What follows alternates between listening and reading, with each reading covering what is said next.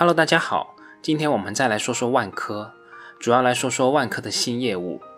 其实这块业务吧，说是新也不新，可以说是非常老的一项业务了，就是物业服务。那么我为什么突然间又对这样一项业务感起兴趣来了呢？我们先来说一则消息：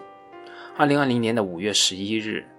厦门思明市政园林管理有限公司、厦门市思环保洁服务有限公司与万科物业发展股份有限公司共同成立厦门思明城市资源经营管理有限公司。思明城资公司为鼓浪屿全岛提供整合运营服务，在区政府和鼓浪屿管委会的共同指导下，共同推进鼓浪屿公有房产运营管理及历史建筑保护文化提升服务，服务市政、园林、市容、环卫。进一步探索万科物业城市空间整合服务，而这次万科为鼓浪屿提供的城市空间整合服务，是万科物业基于珠海横琴物业城市的创新管理实践推出的新型空间管理模式。这个模式旨在运用市场化机制，通过专业服务加智慧平台加行政力量相融合的方式，对城市的公共空间与公共资源、公共项目实行全流程管理加服务加运营。最终实现政府主导、企业运作、社会广泛参与的新型城市治理生态圈，让城市生活更美好，让城市更具吸引力与竞争力。其实早在2018年，万科已经开始了该项业务的一个探索。2018年的5月24日，珠海大横琴投资有限公司与万科物业发展有限公司签订了战略合作框架协议。二零一八年的九月二十日，珠海大横琴城市公共资源经营管理有限公司完成了工商变更，标志着物业城市从城市治理新概念向实体运作新模式转变。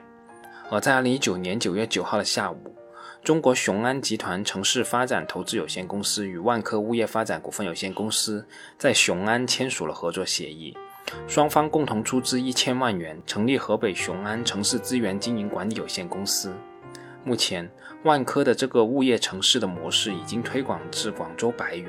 成都高新区等地。这些城市部分公共区域均委托万科的物业承接当地的城市环境卫生、城市公共绿地养护、市政基础设施养护、社区综合治理、公共资源经营管理等业务。是的，这项业务已经初步走出了探索阶段，已经成功在各个地方进行复制了。这也是我看好这一项业务的主要原因。况且，万科物业之前进行推广的试验地区，比如横琴、雄安、鼓浪屿等等，哪一个不是具有标杆意义的地区呢？当然了，说到业务，最终我们还是要回到盈利能力这一点上。从这一点上来考虑，这项业务确实是逊色不少的。一般为政府打工的公共空间内物业服务，普遍以成本加成法进行收费。在成本之外再增加一定的利润，以此来确定最终的定价，盈利空间是比较小的。珠海大横琴投资有限公司总经理此前也曾在公开场合透露，在横琴物业城市模式下，综合执法局、建设环保局的业务委托给万科，合同的金额超过三亿元。但其实这个钱并不容易赚。万科物业在横琴需要超过一千七百名员工参与城市服务工作。人工成本并不低，在公共空间管理业务保持着一个微利的状态，净利率应该也只有百分之三至百分之四之间。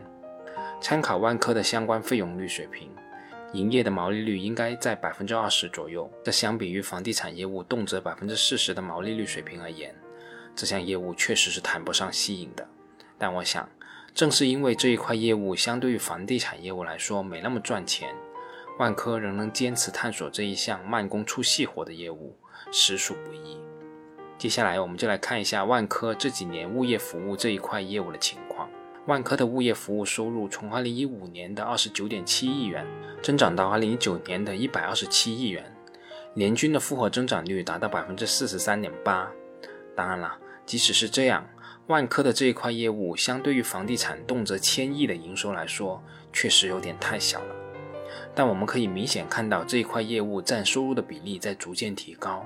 我想这一块业务的增长潜力还是非常值得期待的。而至于营业利润率的情况，其实是跟我们刚才对城市运营的利润率估计是比较接近的，历年维持在百分之十七至百分之十八左右的水平。还要额外提一句的是，这个物业服务除了我们刚才说的城市服务以外，更主要的应该还是传统的物业服务。在现阶段而言，可能传统的物业服务的盈利水平还要比城市服务要略高一些。当然了，其实我刚才所说到的城市运营，其实只是万科布局整个产业链中的一个环节。其实，在这里还有一些相关的业务，比如说旧社区的微改造和大规模的旧城改造等项目。对于万科的微改造，最有名的莫过于上海长宁区新华路街道的微改造项目，以及广州恩宁路的永庆坊的微改造。我想，这几项城市运营的改造相关的业务，既能形成闭环，反哺和扶持万科的房地产主业，也是万科除了纯房地产开发业务以外很有潜力的一块业务。对于万科原有的房地产业务，其实护城河主要就是资金优势，这个优势体现为万科在信用评级。资金量和融资成本上面的优势，在这一点上，万科的优势是毋庸置疑的。那万科能否再挖一条护城河呢？那肯定还是要围绕物业这一块做文章的。无论是之前一直强调的物流地产、商业地产，又或者今天说的城市运营，其实都是长线布局的项目，短期是难以见效的。而相对于传统的楼宇物业服务而言，其实更加有空间，也更有难度的，正是刚才所说的城市运营服务这一块业务，确实利润水平不高，也是那种需要用绣花针干的活。能把这一块业务做好，其实是很考验公司的管理能力的。而起码目前而言，万科物业服务的品质还是有目共睹的。比如广州永庆坊的微改造项目，我们国家大大到了广州，也专门到永庆坊视察。这也从侧面说明了这个项目还是比较成功的，所以后续周边有很多区域的微改造、城市运营等项目也会交给万科去做。这一块的市场可以说是容量足够大，甚至大到可以再容纳一个万科。但这一块业务确实也不容易做，需要精耕细作。我想，我们确实可以看到很多房地产企业都提出了城市运营的构想。但真正项目落地的，而且还是有这个细功夫去做这样一项业务的，恐怕暂时还只有万科。好，说万科的这项新业务，我们就说到这。今年关注万科确实有点多，可能因为大家都不关注万科了吧？房地产税以及房价的走势，确实一直都是悬在房地产企业头上的一把剑。但我想，行业的波动可能会存在，但这个行业不可能就这样消失了。万科肯定是那家能留下来的企业。这次就这么多，我们下次再见吧。